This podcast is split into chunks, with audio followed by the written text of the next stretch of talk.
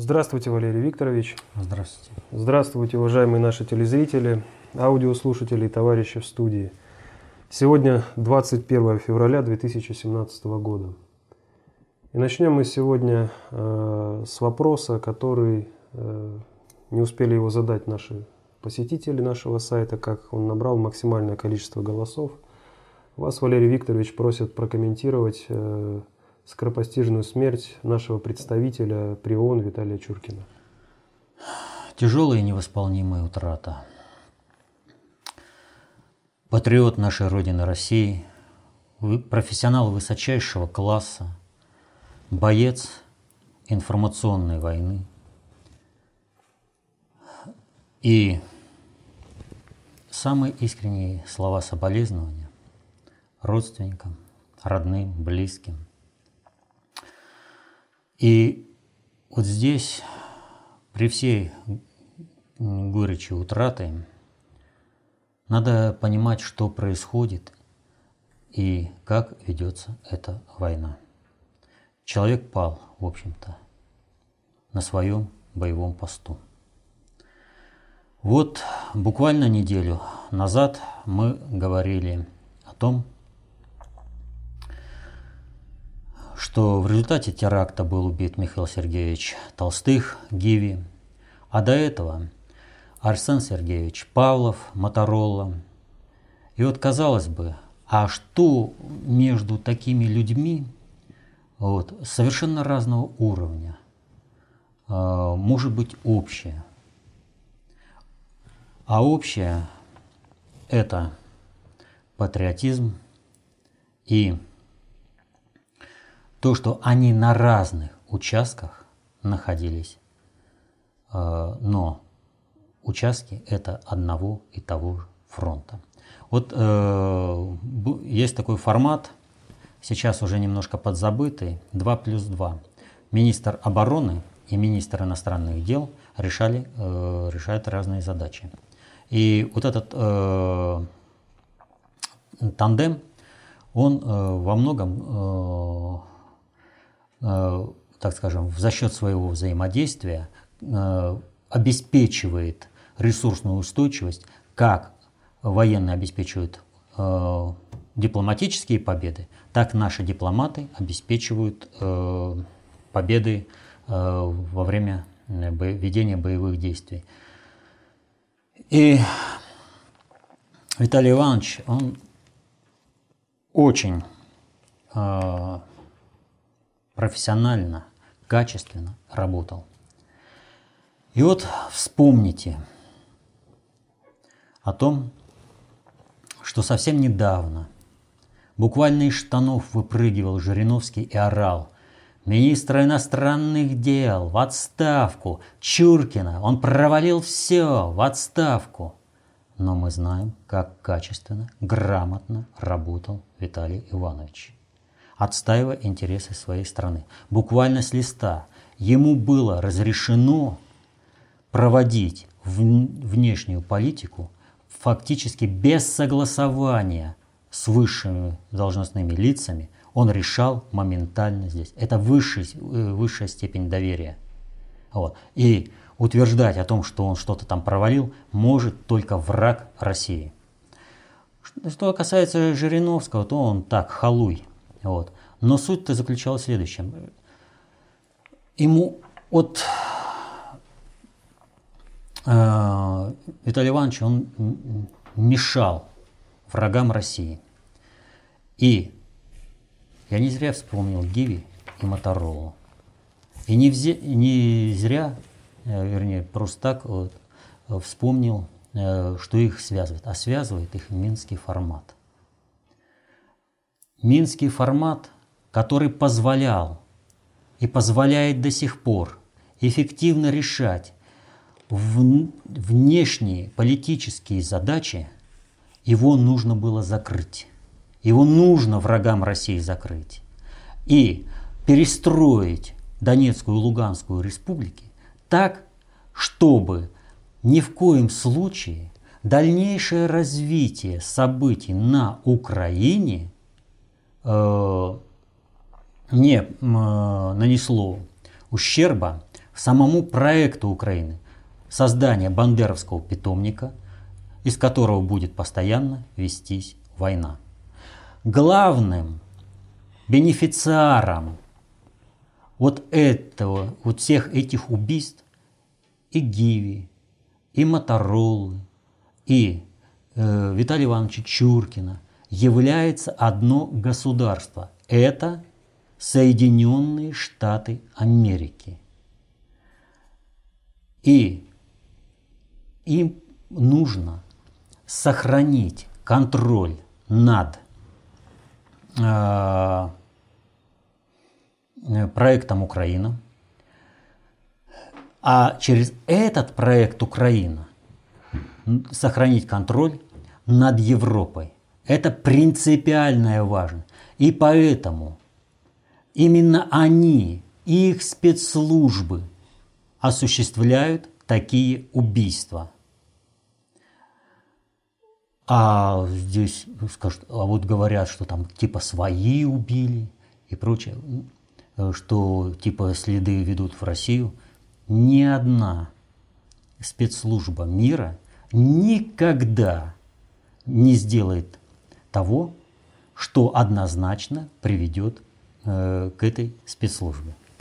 Поэтому говорить о том, что там убили как-то свои, даже при определенной зависимости ФСБ э, от внешнего управления, при определенной, говорить просто не приходится. А вот управляемость СБУ полная, обеспечить перевозку э, специального снаряжения для организации убийства через миссии ОБСЕ не при, ну, вообще никаких препятствий не э, вызывает. Э, не, здесь у них нет ничего такого, чтобы помешало им это сделать. Офи, все СБ, ОБСЕшники – это офицеры спецслужб, и они войдут, воюют против России. А вот вопрос, кто должен в случае чего получить э, э, по шее, что называется, и кого должны будут наказать, так или иначе, э, у всех возникает вопрос, так или иначе, сколько веревочки не веся, а не виться, а конец-то все равно будет. И поэтому нужно подставить дурачка. И это дурачки украинские спецслужбы. Поэтому им организовывают все, они реализовывают. Вот. А э, в случае раскрытия теракта против э, там, Моторолы, Гиви, э, то они и несут ответственность. В случае с Чуркиным, то здесь самим спецслужбам Соединенных Штатов пришлось поработать. И пришлось им это поработать по одной простой причине. Вот как был убит э, посол э, в Турции Карлов, так и здесь им нужно поссорить э, Трампа с Россией. А как они все это могут сделать? Вот, вот если в обычной войне побеждает тот, у кого лучше оружие и кто лучше этим владе... оружием владеет, то в информационной войне побеждает тот, у кого лучше оружие информационное и кто этим оружием лучше владеет.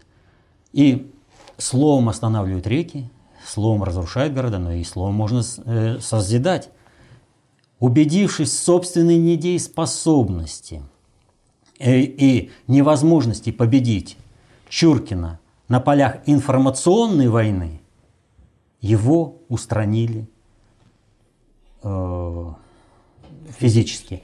И вот здесь я бы хотел просто напомнить. Вот э, писатель Захар Прилепин по поводу убийства Гиви написал, в общем-то, ключевые слова в плане Э, понимания того противника, с которым мы стоим. Что в плане военном? Вот если раньше, в 2014 году, был шанс у них э, уничтожить Донецкую, Луганскую республики, но они этим просто в силу своей управленческой неспособности это не смогли сделать, то сейчас вооруженные силы Луганской Донецкой Республики просто-напросто сметут любую вот эту банду из, из вооруженных сброда. из вооруженного сброда Украины. Просто вот вообще сметут. Это другое качество. И вот здесь э, я процитирую, просто процитирую, зачитаю. В бою не могут, могут только так. Ликуйте, зверешек Алё, соседним государством управляют вурдалаки, начисто лишенные представлений о воинской доблести и чести. За провал своего позорного наступления отомстили, как умеют, а умеют только так. У Украины нет ни своей внутренней, ни внешней политики. И Соединенные Штаты, которые там рулят всеми процессами, они умеют только так, что на полях сражений, боевых, э, имеется в виду, горячей войны. горячей войны, что и на полях холодной войны. Они не могут. Вспомните, как Саманта Пауэр бесилась и подлетала к нему. Она ничего не могла сделать. Так что светлая память Виталию Ивановичу Чуркину, всем патриотам России, которые гибнут сейчас – на полях горячей и холодной войны. И надо сказать, что это только кажется, что вот это просто вот Виталий Иванович, он, так скажем, очень заметная э, фигура. Но под, подрыв Минских соглашений, подрыв Минского формата идет полномасштабно и везде. Это различные несчастные случаи, ДТП, вдруг останавливается, ну вот как у Виталия Ивановича, сердце. То есть выбивают патриотов, э, бойцов холодной войны. Вы упомянули Захара Прилепина. Э, Анатолий из Донецка спрашивает и просит прокомментировать последние события, связанные с ним. Захар Прилепин, ранее известный антипутинской позиции, сейчас позиционирует себя как патриот – Либералы накинулись на него как по команде. Против кого эта кампания? Против ДНР или это подготовка к выборам 2018 года? Это против Путина и э, вообще против э, Луганской и Донецкой республики на подрыв э, вот этих самых Минских соглашений. Ведь почему позиционируют? Вот красные были патриоты, не все, были там троцкисты. Белые были патриоты. Не все. Были различные ублюдки, э, которые э, объединялись вокруг Шкуро и Краснова, которые потом кому бы не служить, лишь бы убивать русских, и пришли вместе с Гитлером.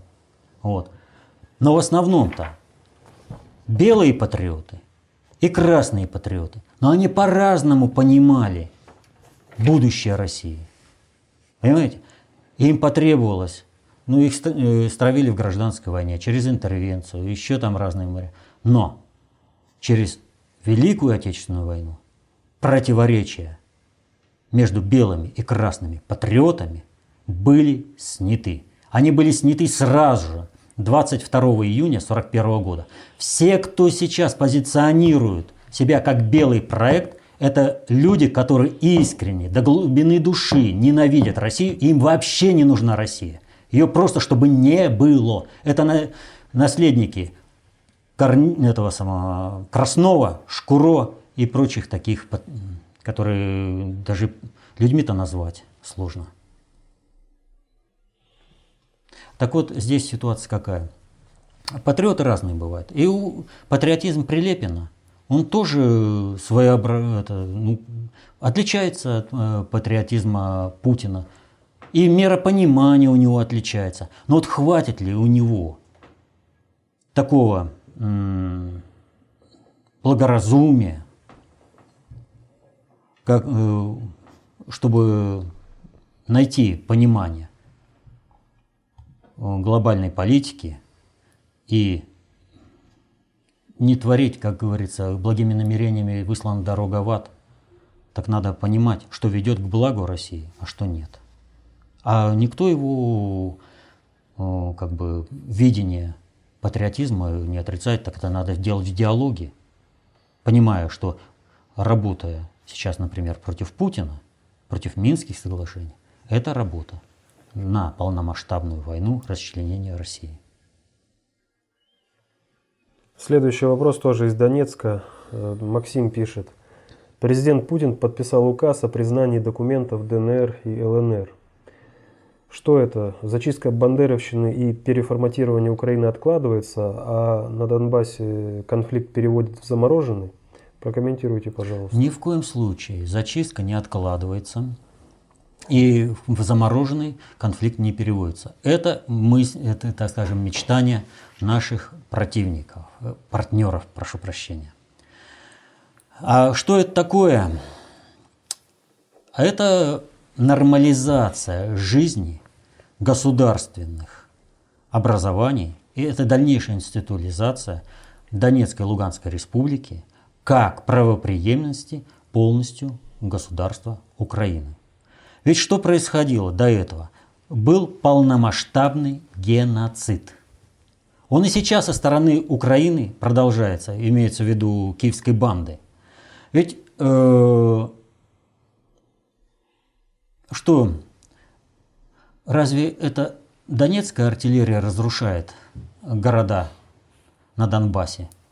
Да нет, это вооруженный сброд Украины, пьянее от собственной храбрости – палит по детским садам и, де, и школам.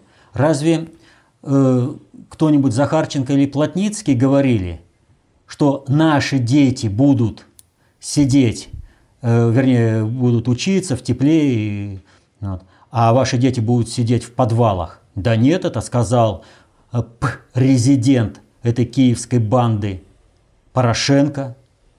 Он же и сказал, что у вас не будет пенсий, у вас ничего не будет. То есть, понимаете, все население Донбасса приговорено к полному, полному уничтожению. И никаких здесь вариантов. Вот куда ни кинешься. Вот доктор Лиза, она вывозила детей. Так ее прокляли. За что? Она больных детей вывозила.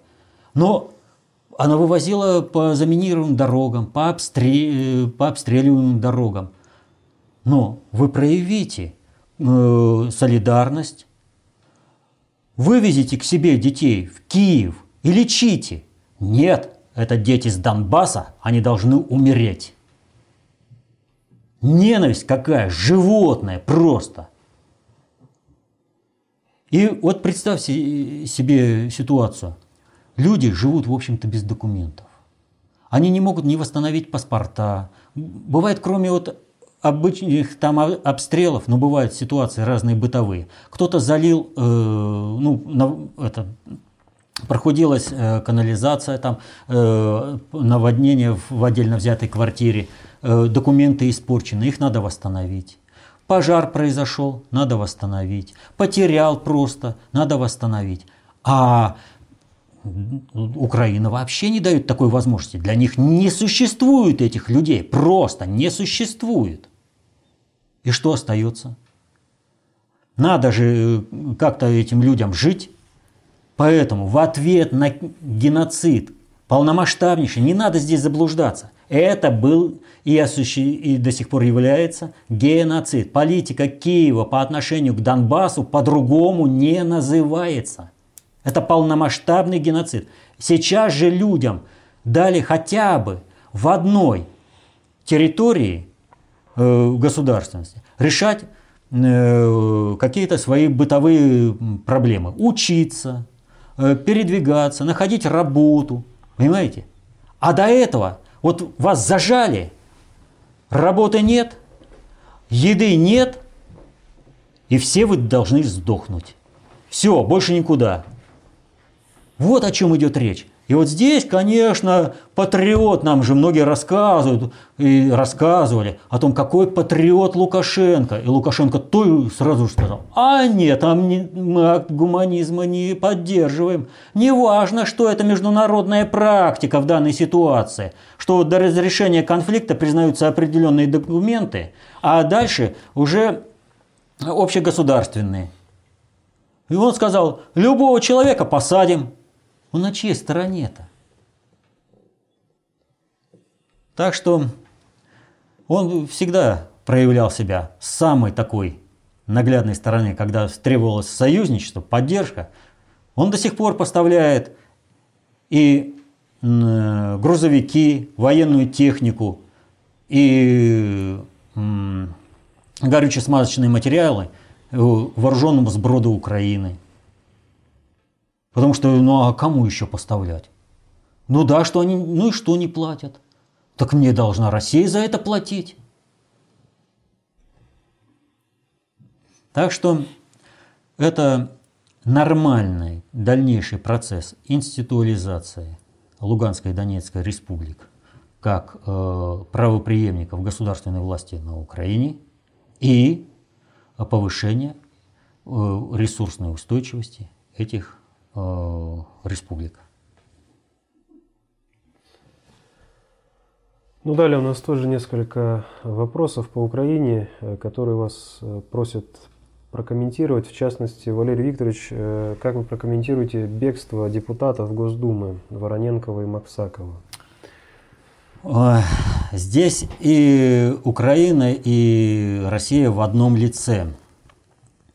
Вот многие, знаете, возмущаются, Путин там все слил, Путин там все такой хор- нехороший, там все, вот, забывая, какой э, корпус управленческий э, достался в Путину и как с этим корпусом приходится работать. Ведь посмотрите, бежит из фракции КПРФ депутат, против которого еще в 2014 году возбудили уголовное дело и просили его надо э, лишить депутатской неприкосновенности. И бежит депутат э, из фракции «Единая Россия». Вот здесь, в принципе, все одним миром мазаны. И вот э, там он, значит, рассказывает э, о том, что выступил, э, дал интервью на Украине, в Цензорнет есть. Вот. И он там рассказывает, что вот если бы мы не проголосовали там, за признание Крыма, там, э, за другие акты, мы там далеко не ушли. Это что, Украина? У нас свободно выступают украинские фашисты на центральных каналах. У нас э, есть оппозиционные СМИ. Вы где-нибудь на Украине видели что-нибудь оппозиционное? Или, может быть, э, российские представители, политологи там выступают. Да нет. Поэтому не надо валить э, с больной головы на здоровье. А вот что здесь принципиально важно? Э, дело в том, что Крым должен был стать той геополитической, как называют у нас люди, которые не разбираются в глобальной политике, ловушкой, с которой Э, должна была начаться война полномасштабная против России. А Донбасс был страховочный вариант, где в результате поездов дружбы, где людей бы стали убивать всеми подручными силами, как это делалось во время резни поляков э, на Западной Украине, Россия бы не имела возможности избежать этой войны. То есть она бы пришла защитить э, людей от геноцида. То, что и планировалось. Под это дело наша Государственная Дума быстренько подсуетилась с разрешением ввода войск на Украину. Но это было всем прекрасно понятно. Как только мы туда заходим, это будет война. Заходим именно в этом варианте. А я всегда говорил, мы можем зайти на территорию Украины только лишь как фактор недопущения присутствия войск НАТО. И в какой-то мере этот э, паритет сейчас до сих пор сохраняется. При всех инструкторах, э, э, в этих военно-полевых лагерях баз нет, э, которые строились. Так вот, нужно э, понимать, что из Москвы веют не только зефиры какие-то там благостные, что они все патриотические и все там могут сделать, в том числе в отношении Луганской и Донецкой республики, в отношении Крыма там, да и вообще надо ведь э, посмотреть, вот какая вообще ситуация э, происходит. Надо помнить, что депутат Вороненко, он э, был э, депутатом от КПРФ. И несмотря на то, что коммунисты, местные коммунисты выступили против Вороненкова, тем не менее ЦК партии сказала, будет у вас вот этот кандидат. Но коммунисты э, рядовые оказались не быдлом, вот, не совсем. И Вороненков не прошел. А я в этом отношении сразу хотел бы вспомнить другой пример, чтобы понять, что это не какое-то там исключение, э, а это норма э, кадрового подбора для КПРФ и что, чем они там как занимаются. Так вот, у нас э, здесь на Алтае был такой первый секретарь Заполев и руководитель Рубцовского э, горкома э, Юрченко. А почему я про это вспомнил? Дело в том, что первый, кто кинулся на э, защиту Вороненкова, оказался Кашин, который, в общем-то, занимается вот этими э, кадровыми вопросами. А вспомнил я еще по Западу вот какую ситуацию. Когда депу, коммунисты э, края решили первого депу, э, секретаря Заполева больше не избирать э, от э, партийной организации Алтайского края, они как бы это дело реализовали. И вдруг приходит на, на этой конференции, он в списках кандидатов в депутаты. Как бы проголосовали и начали выяснять, а кто внес. Оказалось, что Заполев фальсифицировал первый э, протокол одной из организаций и сам себя внес, что она его выдвинула кандидатом в депутаты. Он пролетел на этих выборах, как фанера над Парижем. Однако в Москву был отправлен э, этот, кто он называется, протокол, согласно которому он в номере, э, вернее в списке э, кандидатов в депутаты э, под номером один. Он еще раз фальсифицировал. Были собраны документы, приезжают к Кашину и говорят, ну как же так? Вот, ну, мы там честные, порядочные, вот ну, у нас же это. И им отвечают, ну вы поймите, сейчас развив... раздувать скандал нельзя. Он говорит, ну честных, порядочных людей, он не вписал, а себя вписал.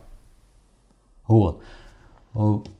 Нельзя раздувать скандал, это навредит имиджу партии, люди голосовать не будут. А потом, потом, когда будут избраны, он просто-напросто откажется от депутатского мандата, сдвинется и уйдет. Ну, когда Кашину после выборов напомнили, он сказал, какие документы? Вы вообще о чем? Ну как же так? Вам же передавали документы. Не было этого. Все. Ну, а личности Заполева, кому интересно, может э, воспользоваться поисковиком, как он сдавал э, квартиру э, служебную, госдумовскую. Это вообще отдельная детективная история. Э, кто-то только у него не болел, как он там выкруживал эту квартиру в Москве, третью уже, за свои э, за свою депутатскую деятельность. Вот такие люди. Так вот, этот человек – он сделал простую вещь. А мне больше не надо. Все, больше я от партии ничего не получу. Поэтому Юрченко э, будет э, депутат, э, вернее, первым секретарем. Так наруководился, что пришлось перед выборами просто в срочном порядке, чтобы хоть какие-то проценты за КПРФ взять, пришлось срочно поменять и его. А вспомнил я еще одно. Помните? На Болотную площадь приходили э, люди против э, всего плохого и за все хорошее. Так вот, против фальсификации на выборах здесь, в Алтайском крае, лично водил Заполев. И ругал, ух как, если бы нас тут коммунистов не зажимали, то мы бы там чего набрали. А на Болотную водил Рашкин.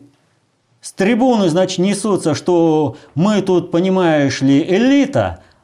У нас тут революция э, шикарных шуб – вот. А нам противостоит какое-то быдло. А для массовки подогнали КПРФ. Ну иначе как еще и набирать-то массовку? Вот так вот. Но вопрос-то в другом. Мало, их там набрали, ну, с Москвы там, в любом случае, клок шерсти, и все равно уже что-то будет. Вот. Но вопрос-то заключается в том, что депутатский корпус КПРФ, вот он, Вороненков, Заполев и все остальные. Рашкин, который как только нужно э, американцам какое-нибудь э, сделать там. Россия агрессивная страна. И тут же Рашкин выводит на улицу манифестацию, где э, показывает э, там наш ответ Обаме. Вот, и потом это показывают. Ну вот видите, мы же говорили, вон они какие агрессивные. Ты зачем это делаешь? А за тем, что хозяину служу. Так вот, в Государственной Думе все делается в ручном режиме. Что в Единой России, что в КПРФ. Ну, про ЛДПР тут вообще это отдельная песня их с их уровнем интеллекта. Вот. Все приходится фактически заставлять сделать, как получается. Либо ты свою декларативность проявляешь в деле, что ты там патриот России, там все прочее, либо э, тогда встает вопрос, а как ты обманул избирателей? И тогда политический имидж, все пролетаешь и все прочее. И вот и вынуждены. Но как только дело касается хищений, ну все, куда еще бежать-то? Только на Украину. Родная страна, где вообще за хищение никого, никого не наказывают. Так что надо понимать, что с кадровым корпусом очень и очень большие проблемы. И вот всем патриотам надо вот в этом разобраться. Как управляется государство, как управляются социальные суперсистемы, что делает Путин. И его поддерживает. Народ в своей массе его поддерживает. Потому он и может проводить свою независимую глобальную политику. Также вас, Валерий Викторович, просят прокомментировать транспортную блокаду Донбасса. О, это очень интересная вещь. Вот когда я смотрю аналитиков, вот я думаю, а мы вот что, разные новости смотрим – вот э, как-то э, ну, по-разному понимаем. То, что понимаем по-разному, это понятно. Но неужели вот не видно очевидного? Вот они там рассуждают, кому из олигархов э, выгодно то, все, э, то Коломойскому. Ну, во-первых, уже давны, давно у всех встает вопрос, а Коломойский-то вообще-то жив? Нет, ну реально, где он? Ну, пусть бы проявился хотя бы вот э, как в черной комедии американской, где там, значит, э, какого-то мафиози убили э, свои же мафиози, да, вот, он отмывал им деньги, а вот, а два э, парня решили, подумали, что их обвинят в убийстве и начали, значит, изображать э, там на празднике жизни, что он живой. То так посадят, то так посадят. Ну, где-нибудь, как-нибудь вы его проявите. А то э, был единственный случай, когда сказали, а вот на этом стуле сидел сам Коломойский. Ну, ну стул сфотографирую, это не, совсем не то, что как бы тело. А суть-то заключается в следующем. Вот когда мы сейчас говорили о признании э, документов, документов э, Луганской и Донецкой республики, возмутилось э, посольство Соединенных Штатов. А у меня возникает вопрос, а вы вообще при чем здесь? Посольство, любое посольство в другой стране представляет интересы своего посольства, выработку которых э, и общую стратегию и тактику по защите интересов своей страны осуществляет МИД. Если вы представляете Соединенные Штаты, то Госдеп. Но это не ваше собачье дело комментировать э, действия другой страны. А почему они комментируют? А потому, что никакой внешней, внутренней политики у Украины нет. Есть абсолютно колониальная зависимость от управленческих решений э, Соединенных Штатов. Вот что сказали, то и сделают. Поэтому решить, что там какой-то э, какие-то карательные батальоны решили устроить э, э,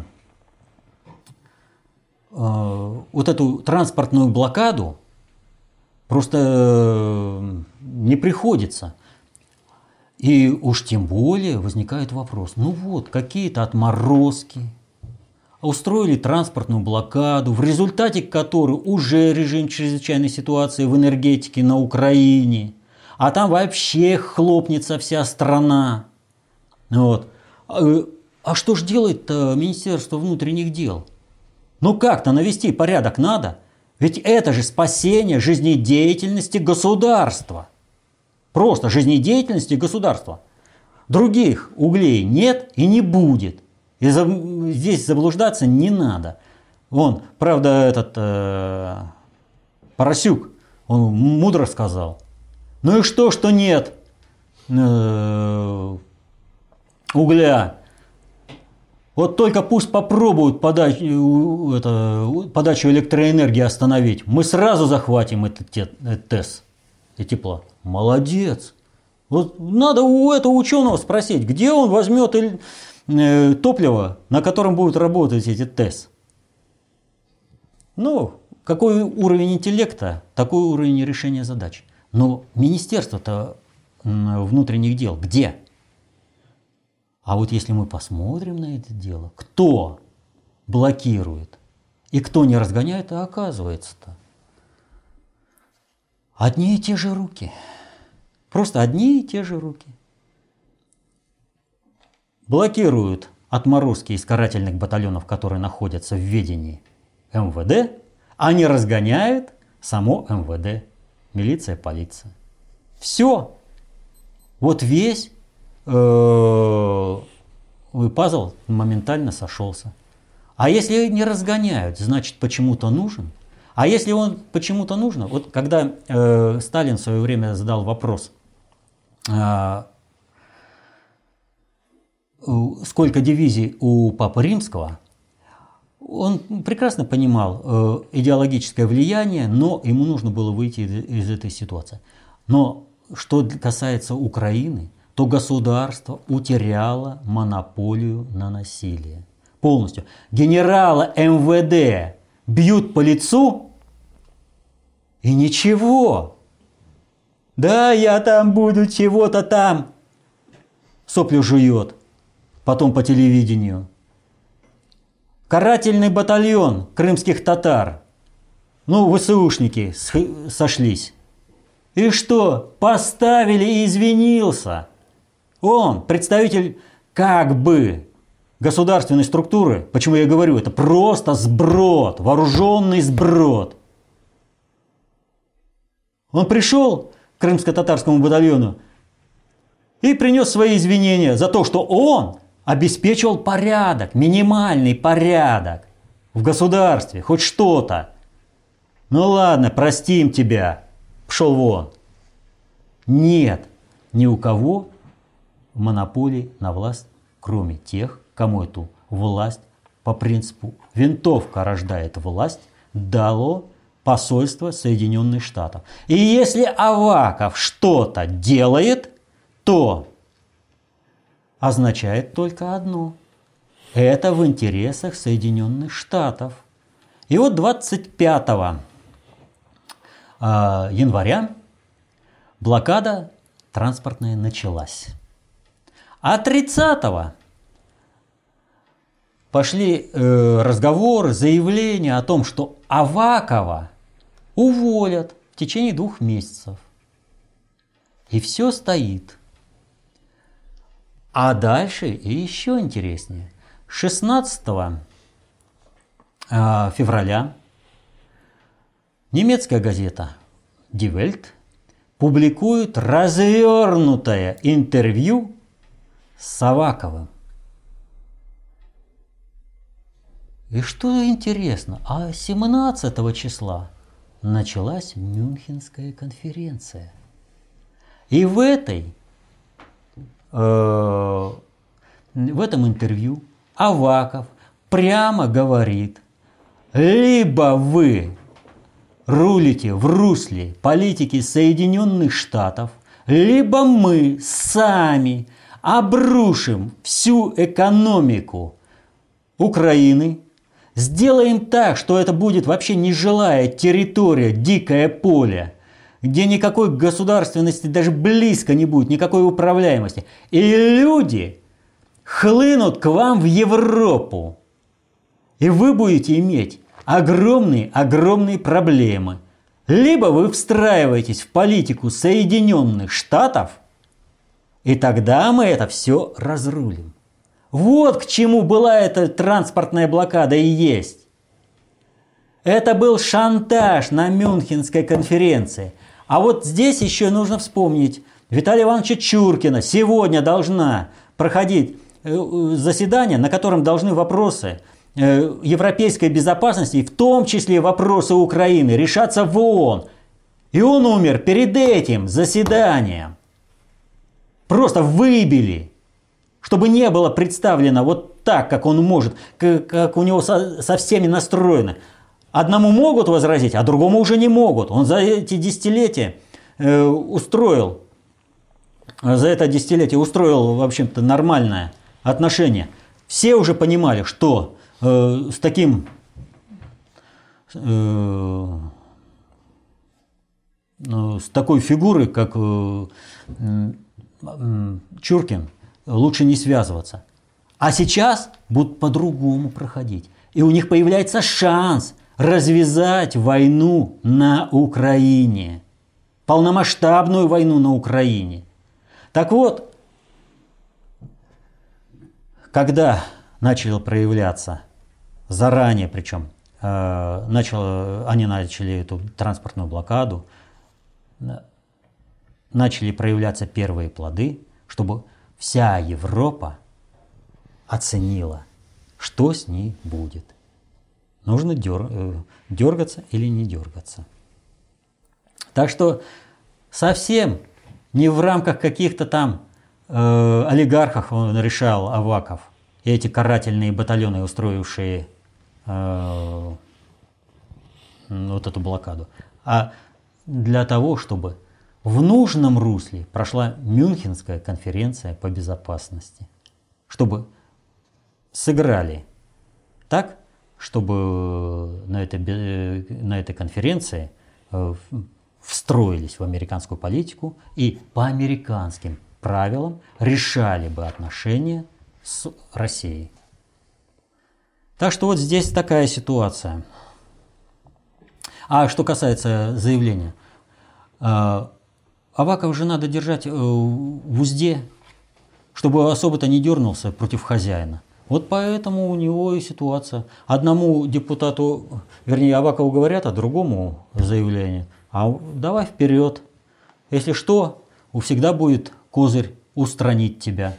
И у него будет э, дополнительный стимул правильно выполнять решение хозяина. И поэтому вот все интервью, они все в этом русле. как договариваться, что договариваться. Вот, ну, понимаете, ну, ну вся информация на виду лежит. Вся. Только читайте, смотрите. Нет. Ну. Тут, Валерий Викторович, э, предложили России арендовать Крым у самой себя. А, предложение Артеменко. Ну, вообще, чисто хохлядское предложение – Э, продать кому-нибудь, э, вернее, сдать в аренду кому-нибудь его собственное как бы, имущество, да, э, чтобы оно, это имущество полностью привело в порядок, сделало все, а ни за что, ни про что получать вот э, это вот, э, как сказать, этот доход, а когда имущество будет приведено в порядок, снова сказать, пошли вон, снова пожировать сколько, вытянуть из этого имущества сколько угодно, а ну, а потом опять давайте, давайте, э, решайте. Так вот, э, вопрос-то в этом, что это вот дополнительно.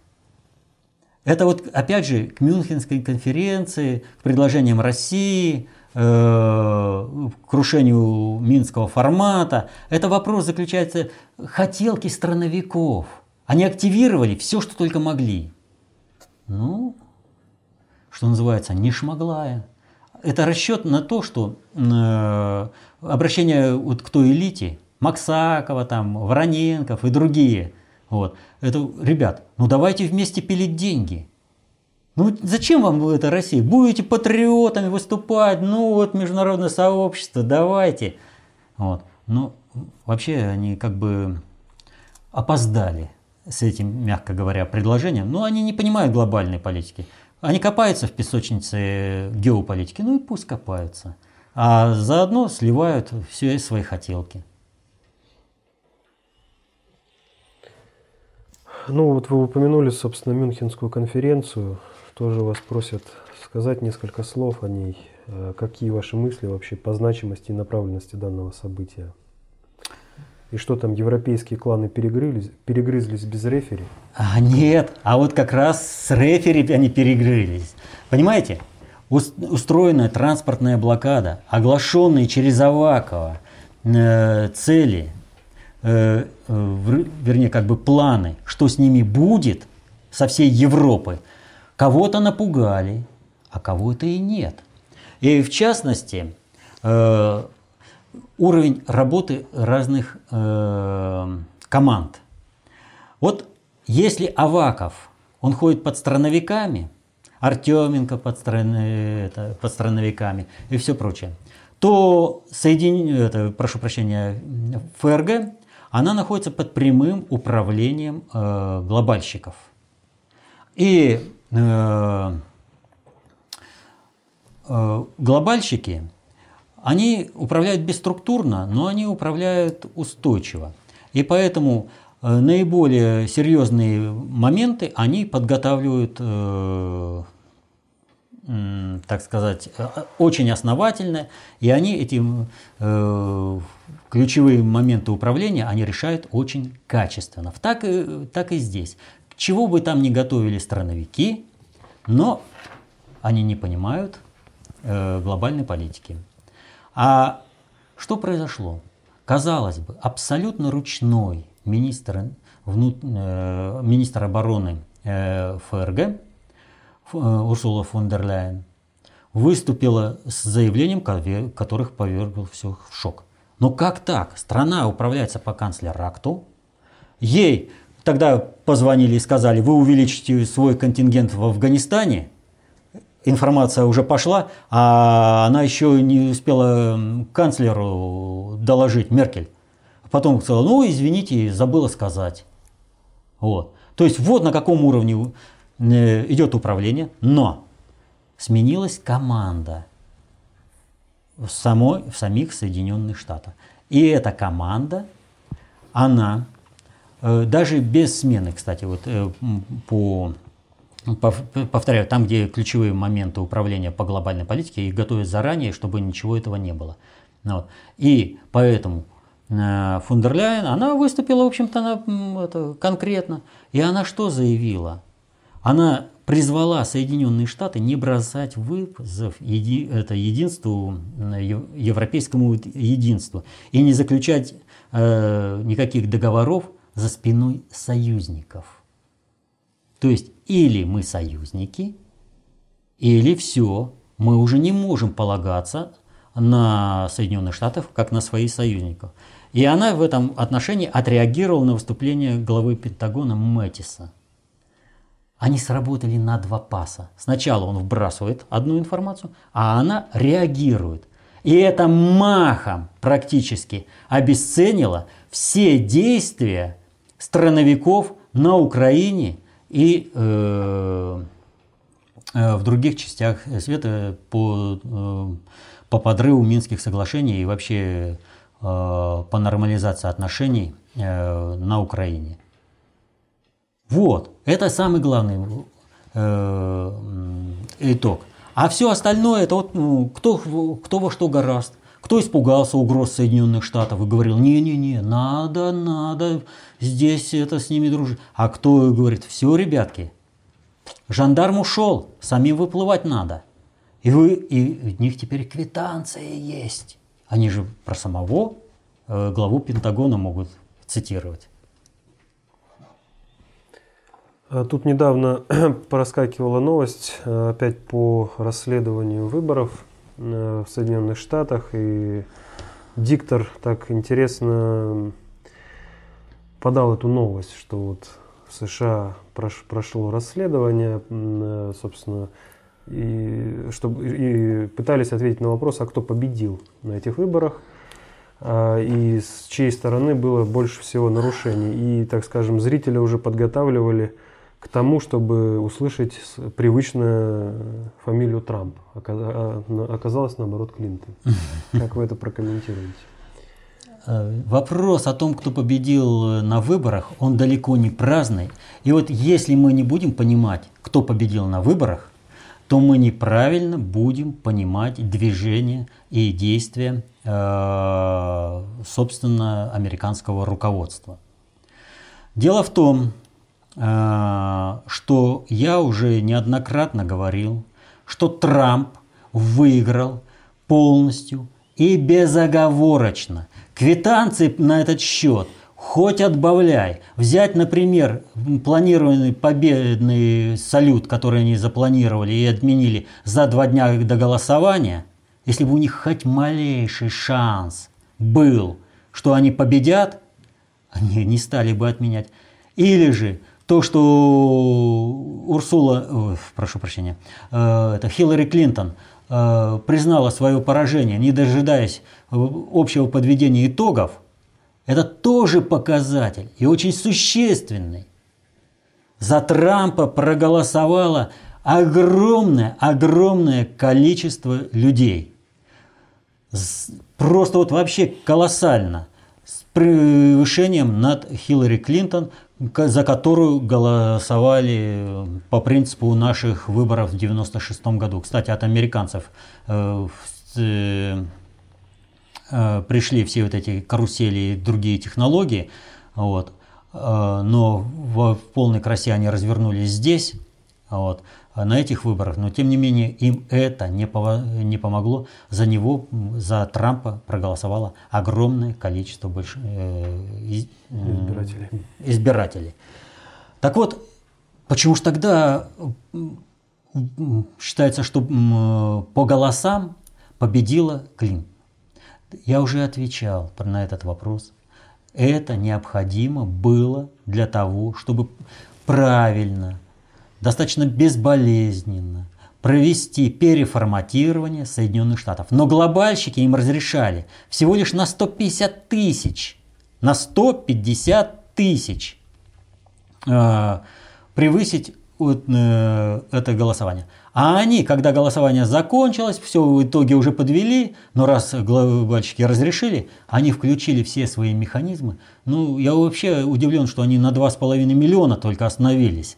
Ну, если бы суда не было, они, наверное, и 7 миллиардов бы записали все, плане, все плане, это, население, население планеты Земля, а могли бы вообще э, понапридумывать из различных галактик. сколько за Хиллари Клинтон. Ну, просто глобальщики поняли, что здесь уже больше тянуть нельзя и все прочее. И здесь мы сталкиваемся с тем, а как же так?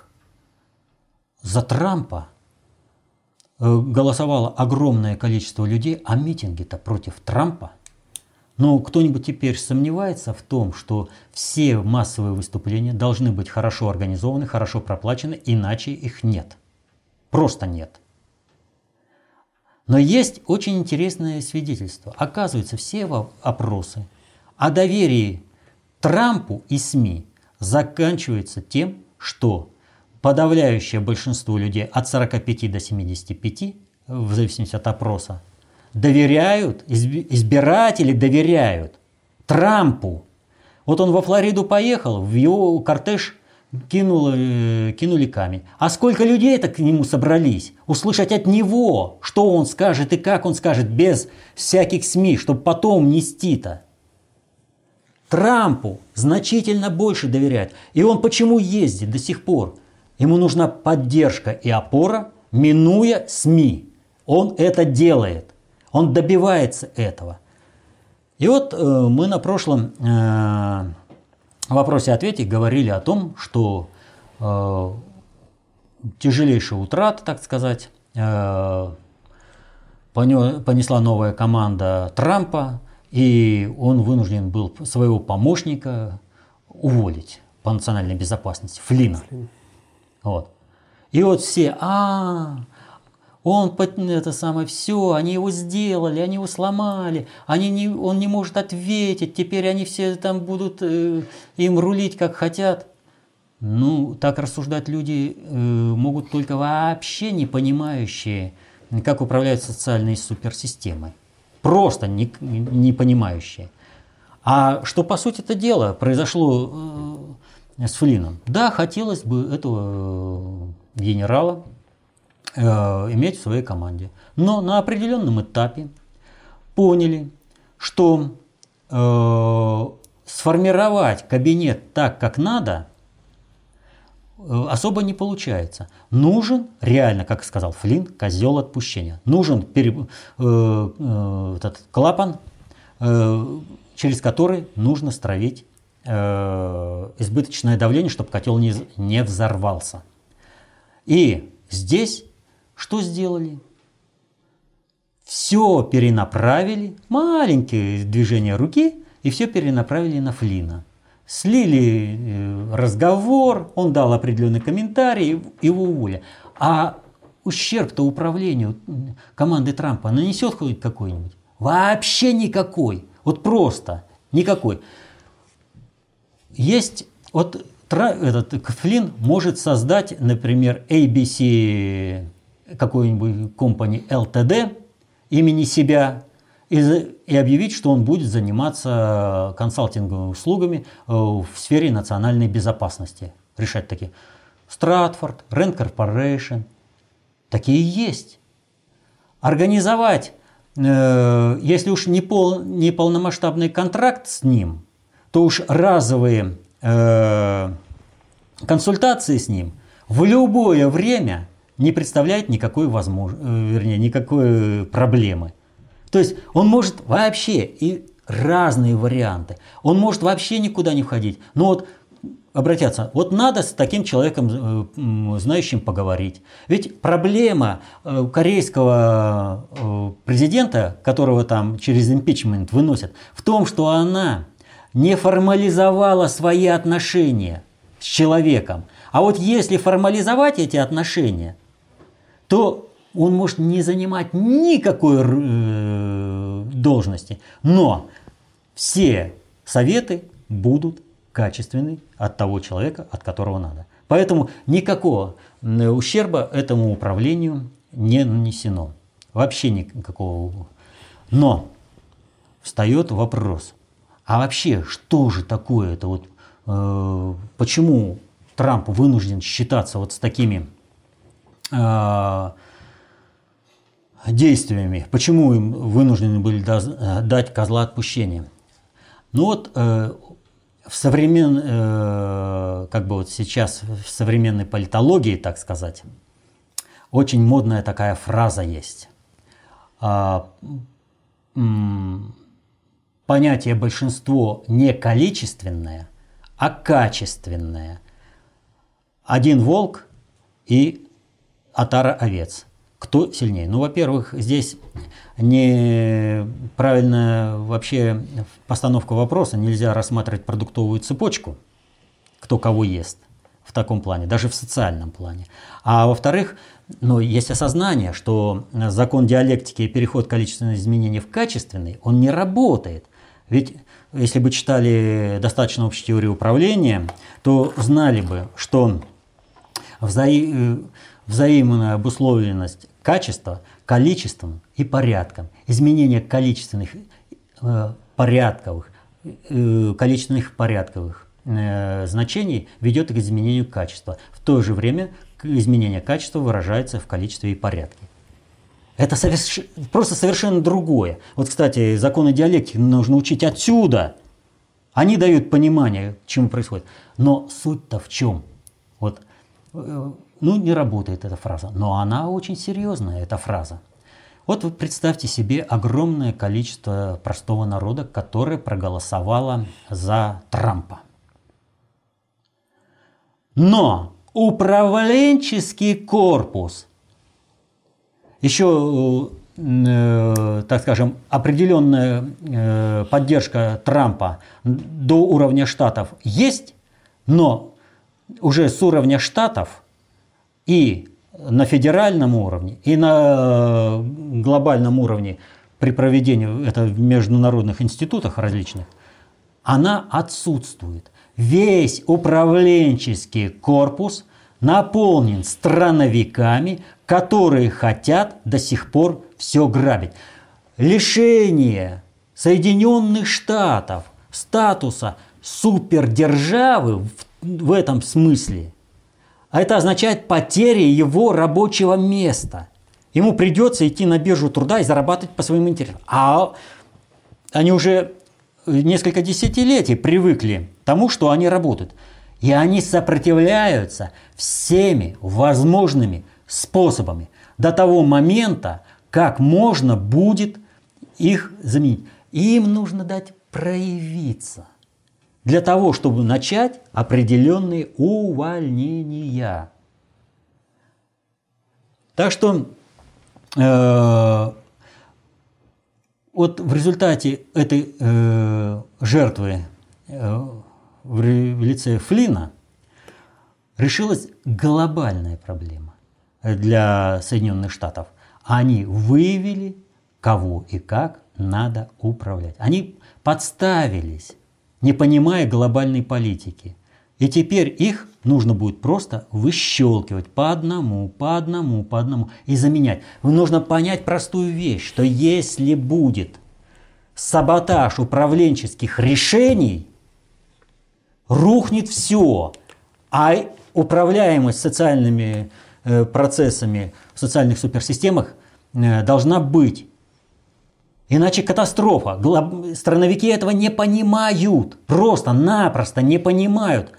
Вот э, Урсула фон дер Ляйен, она ведь прямо сказала, ребята, к Соединенным Штатам обращаясь на Мюнхенской конференции, вы должны понять свою ответственность перед миром. Вы в течение 25 лет монопольно управляли миром. Все последствия, которые будут, они может быть, для нас будут э, очень серьезными, может быть, даже катастрофическими. Но для вас они будут, если вы не поймете свою ответственность перед миром. Они будут катастрофически, однозначно. Потому что все туда пере, перебросится. А ведь ситуация-то какая? Смотрите. Вы думаете, это просто так, что ли? Вот э, в Бонне собралась э, двадцатка МИД, э, глав МИД. Там состоялась встреча с Лавровым. И вот есть аппарат, который занимается этим управлением. Кто там покажет выйти прессе, пригласить там все. Как только Тиллерсон заговорил о, с этой приветственной речь, тут же клерк сказал, Все из помещения. Наш министр иностранных дел возмутился. Это что вообще за поведение такое? Вы кто такие? Вы прерываете речь, которая должна быть... Э, а они ведь это не, сде... не сделали. Они просто... Да мало ли кто он такой Теллерсон. Ну и что, чтобы э, этот самый руководитель Госдепа, глава Госдепа, мы пешки решаем. Ведь решали до такой степени, что они ему не заказали гостиницу. Просто-напросто. Вот э, прилетает человек, а ему некуда. И он жил э, совершенно в другом месте и тратил время на то, чтобы добираться э, на все эти заседания. Вот о чем идет речь. А вы представьте себе, если все это напрячь, да они закусят у дела, не понимая, каждый за свой, за свой шкурный интерес, ему плевать на интересы Соединенных Штатов. И вот нужно, обладая, фактически Трамп делает то же самое. Он, опираясь на народ, прошивает управленческий корпус и наиболее отмороженных начинает срезать. Даже уже из новых назначенцев кое-кого уволили. Не говоря уж о том, что сейчас идет э, чистка. Но всех убрать невозможно. Нужно делать это постепенно, потому что меняется целевая задача Соединенных Штатов в мире. А тот кадровый корпус, который был сформирован, он под другую целевую задачу был сформирован. Так что сейчас нужно просто-напросто выявили и выщелкивать. Что он, в принципе, и делает Трамп. Но это же не э, громкие отставки, назначения. Ну кто такие вот команда Тиллерсона, которая ему устроила вот эту э, демонстрацию? Но их же надо, им же надо было проявиться, прежде чем их уволить-то, понимаете? Я не исключаю, что ему просто-напросто кто-то им вбросил такую идею. А здесь дальше, ну, ребят, вам показали, кто. Вы страну опустили. В глазах русского министра вы на величие Соединенных Штатов работаете? Нет. Пошли вон. И вот здесь еще всплывает одно обстоятельство, э, которое э, в этом противостоянии э, со страновой элитой выявляется. Вот не, вообще нельзя рассматривать как какое-то поражение. Вот просто вообще нельзя рассматривать какое-то поражение э, Трампа от страновиков. По одной простой причине, что у них вообще ничего не получится. Они не смогут ничего сделать. А вот принести пользу американцам для устойчивости они могут. Потому что Трамп, да я хочу договариваться. Ну вы посмотрите, ребята, вы видите, какие они вот такие вот, они мне вредят. Давайте вот зафиксируем вот эти вот эти позиции, а там я разберусь с ними. И будем дальше договариваться. Да, ответственность Соединенных Штатов перед миром огромная. Надо как-нибудь здесь особо не давить, здесь как-то под, не поднажимать. Пусть сначала он со, своими, э, со своей внутренней фрондой оппозиции разберется, а дальше пойдем, потому что всем э, полномасштабная катастрофа не нужна. Она может быть нужна каким-то отморозкам, но никому не нужна по прин... Э, адекватным, адекватным людям, никому не нужна вот эта катастрофа. И будут договариваться, и Европа договаривается, и мы в чем-то пойдем. Вот. Навстречу. В чем-то. Ну, тут надо понимать дипломатия. Это в первый его зарубежный визит. Да, это первый зарубежный визит Тиллерсона, когда он просто показал, а в результате они подставились, подставили. Еще раз говорю, в результате у них появляется возможность вычистить все эти авгиевые конюшни, заменить корпус, обосновать увольнение всех, вот, э, выщелкивая, э, так скажем, ключевых игроков – а дальше одни впишутся, другие не впишутся. Нужно будет вы. Но самое главное, что вот эта вот оппозиция, она работает на, э, э, так сказать, э, на укрепление ресурсной устойчивости Соединенных Штатов за счет других стран. Потому что они говорят, ну, Видите, не могу. Готов договариваться? Не могу. Видите, как сопротивляются? Ну, кстати, прокомментируйте э, оговорку Трампа по событиям в Швеции. А, это еще одна подстава. Это полный... Вот выступает во Флориде, говорит, вот вчера там было, а и все сразу так. И чего он там курит? Какие события в Швеции? А шве... события в Швеции начались в... на следующий день. И вот здесь ситуация. Понимаете? Ему дают, что эти события уже случились. Понимаете? Он как бы информирован, он глава мощнейшего государства, а эти события еще не начались. То есть спецслужбы Соединенных Штатов чуть-чуть придержали. И они подставляют таким образом Трампа как организатора вот этих протестов. Сопротивление, повторяю, на, идет полномасштабное. Э, смерть Чуркина тому пример. Они везде пытаются встать, потому что, еще раз говорю, они не посвящены в глобальную политику. Их уровень исполнительский, быть инструментом всего лишь. И они это делают. И они думают, что «а, я вас всех со всеми поссорю», ну а дальше уже будет. Но ничего не будет у них. Они не понимают глобальной политики, и они не понимают, э, что с ними будет.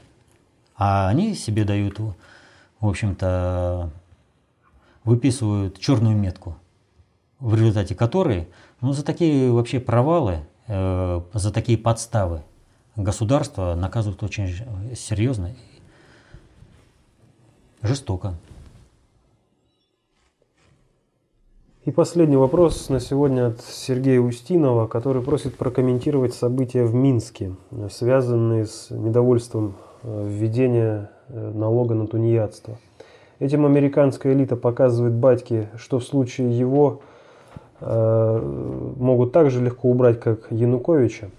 Нет, так же легко убрать, как Януковича, они не могут э, в силу включенности больших процессов в политику России. А вот э, эти события, они, в общем-то, ложатся в другую. Что было показано? Сначала выступает посол Соединенных Штатов и говорит, а мы идем на договоре это, находим все больше и больше взаимопонимания. И э, Лукашенко тут же все, буду сажать за документы ЛНР, ДНР. Вот. А ему марш сразу же организовывает. И он понимает, он, как бы вот сказать-то, он не умный. Он э, просто э, как бы ну, на хитрого всегда найдется с винтом. Вот он богаtovекторный, он э, крутит, ну, ему, он докрутится. Ему раз, и он понимает, а что-то не то, а что же это не так-то сделал? А что он не сделал? А он не учел одной вещи. Мюнхенской конференции, где должны были победить страновики, которые говорят, а вот мы сейчас войну из Украины перекинем на Белоруссию, и там все запалим, и там начнется война. Да, и положение у него очень серьезное. И полетел Бацка в Сочи. Молить у Путина, ему говорят, а что ты? В графике тебя нет. Ну я же неделю здесь буду. В графике тебя нет. Думать надо, прежде чем ты что-то делаешь. Но жадность и зависть – это два качества, которые рулят Лукашенко. Больше у него ничего нет. Он имеет такие огромные дотации из России, потому что ему из Вашингтона приказывают содержать вооруженный сброд Украины, все перенаправляют туда. И он что думает, Россия будет терпеть? Он отобрал у людей работу, благосостояние, он все туда. А потом, когда ему приходят и говорят, а мы тебя самого сейчас, как Януковича, а можем просто как Чаушеску, а дальше все посыпется. Он, он за себя боится, потому что он прекрасно понимает, что те, кому он служит из Вашингтона, Его в грош не ставят. И их обещаниям верить вообще нельзя. Они могут что угодно пообещать. Они он пообещали Януковичу, что не будет государственного переворота, зная, что они врут, они вышли и тут же команду. Все, убирать его. А Путин порядочный, он держит слово. Ну как же человеку непорядочному не нагадить? И все время гадит и гадит. Вообще ничего не делает, он только гадит и ворует. Так что, а как говорится, как огукнется, так и откликнется. А вопросы э, в Беларуси будут решены по-другому. Никто не собирается вмешиваться во внутренние дела Белоруссии. Вот. Но Лукашенко себя загнал в угол. И без социальных реформ в Беларуси не обойдется. Просто не обойдется. А социальные реформы приведут к тому, что это будет другой тип государственности. Но без Лукашенко. Вот и полетел в Сочи. Типа, вам же надо какое-то какое спокойствие. Да уже подошел тот период, когда здесь уже все сделали, мы можем еще взять небольшую нагрузку э, и обеспечить ресурсную устойчивость, чтобы не было там э, больших потрясений. И не перекинулась там война. А пусть белорусское общество и решит, какой тип государственности и какая структура управления будет. Это и внутреннее дело. Это последний вопрос. Вот э, так или иначе, мы сейчас вот касались э, понимания наших аналитиков. Практически я постоянно говорил, ну я что, другую информацию читаю. Ну просто понимать же надо. Вот. И э, встает э, такой вот вопрос. Ну, э, как бы не оратор, косноязычен там и прочее, что вот он не может ровненько говорить. А есть одно маленькое обстоятельство. Я говорю на совершенно иной методологической базе. И встает вопрос. Вы хотите ровненько, но тогда ждите две недели, когда будет сделана передача, где все ровненько. Я каждый раз с листа, отвечая на вопрос, вынужден подбирать образы, подбирать выражения так, чтобы теоретические вопросы были понятны. Но нет больше такой ни одной передачи, которая бы занималась вот этим. Ну нет, просто нет. Вот кто-нибудь бы нарабатывал это информационное поле, было бы гораздо легче. Ну а раз э, нет, то ну как могу. Вот так и излагаю. Но чтобы не слушать косноязычного какого-то там дядьку, всем предлагаю повысить уровень своей управленческой грамотности, изучать толстые книги внутреннего предиктора СССР, самим разбираться в текущих э, событиях, защищать интересы свои и своей семьи. Ну а я как бы давно уже не рекомендовал конкретных названий книг, но в данной ситуации, вот, раз мы коснулись вообще очень серьезного методологического вопроса, то рекомендую. Диалектика и атеизм две сути не совместны. Вот разберетесь с законами диалектики, вам легче станет. Счастья вам. До свидания.